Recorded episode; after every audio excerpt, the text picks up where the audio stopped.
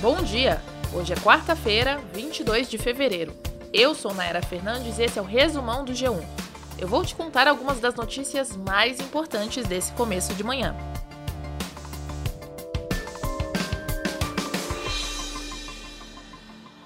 As buscas por vítimas e sobreviventes continuam hoje em São Sebastião, no litoral norte de São Paulo. No fim de semana, a região teve o maior volume de chuva já registrado no país.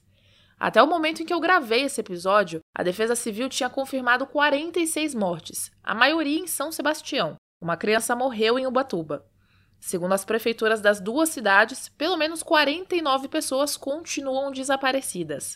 As buscas são feitas por aparentemente 600 pessoas, numa operação que inclui os bombeiros, agentes da Defesa Civil e moradores da região. Além da procura por vítimas e sobreviventes, as equipes tentam também liberar o acesso por terra até as regiões atingidas. No G1 você pode ver como está a situação de cada uma das principais estradas da região, a Rio Santos e a Tamoios. A Mogi Bertioga, que também dá acesso ao litoral, está fechada nos dois sentidos. A previsão é que a liberação demore até dois meses. A estrada ficou danificada por causa do temporal. E para hoje a previsão é de mais chuva, segundo o Centro Nacional de Monitoramento de Desastres, o CEMADEM. O centro também emitiu um alerta para o risco de mais deslizamentos de terra.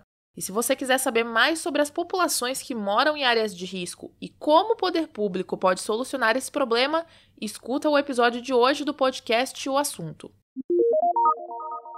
Hoje tem a apuração do grupo especial do Carnaval do Rio de Janeiro. A leitura das notas começa às 3 da tarde, com transmissão ao vivo da Globo e do Globoplay. No G1, você vê todos os detalhes da apuração e acompanha em tempo real, nota a nota.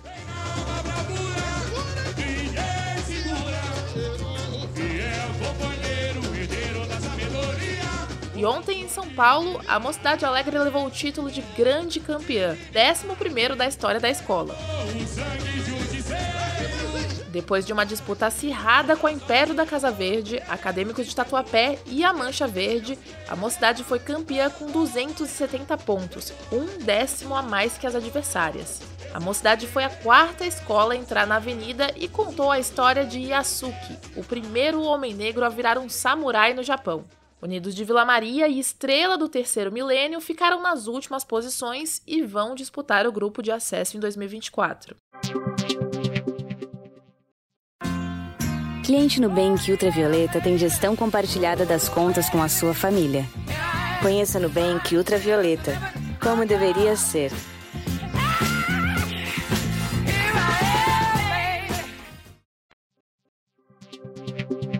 Depois do feriado, hoje voltam a funcionar os bancos, o correio e as agências do INSS. Os bancos abrem a partir do meio-dia e fecham nos horários normais de cada agência. Nos lugares em que as agências fecham antes das três da tarde, o expediente vai começar mais cedo para garantir pelo menos três horas de atendimento.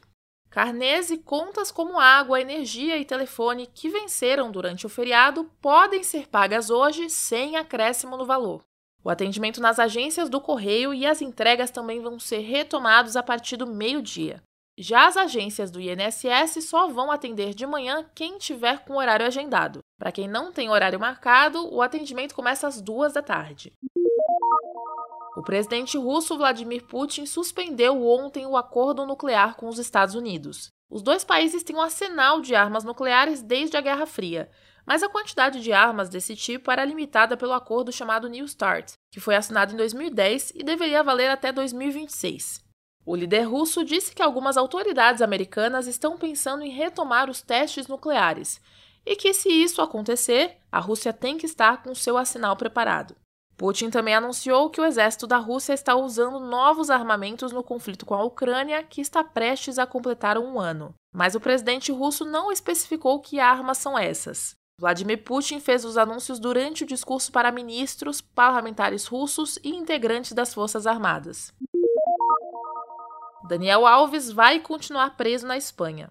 A Justiça de Barcelona recusou o pedido de liberdade provisória da defesa do jogador brasileiro. Ele é acusado de estupro por uma jovem de 23 anos. O caso aconteceu em dezembro do ano passado. A justiça decidiu que Daniel tem que continuar preso preventivamente enquanto o caso é investigado. Os juízes que analisaram o caso entenderam que é grande a chance do jogador fugir para o Brasil caso seja solto. Daniel Alves pode ficar preso de forma preventiva por até dois anos, segundo as leis espanholas, enquanto espera pelo julgamento. Em depoimento para a polícia catalã, Daniel Alves mudou de versão quatro vezes. Segundo a imprensa espanhola, o atleta alega agora que foi ele quem sofreu abuso sexual da jovem. O brasileiro disse que não falou isso antes para não expor a mulher. Nas três versões anteriores, primeiro ele disse que nem conhecia a moça, depois disse que encontrou com ela, mas que nada aconteceu. E depois admitiu que eles tiveram uma relação sexual, mas que a relação tinha sido consensual. O Resumão Diário está no ar de segunda a sexta no G1, no Globoplay, na playlist Caminho Diário do Spotify e também nos demais tocadores. Eu fico por aqui. Até mais!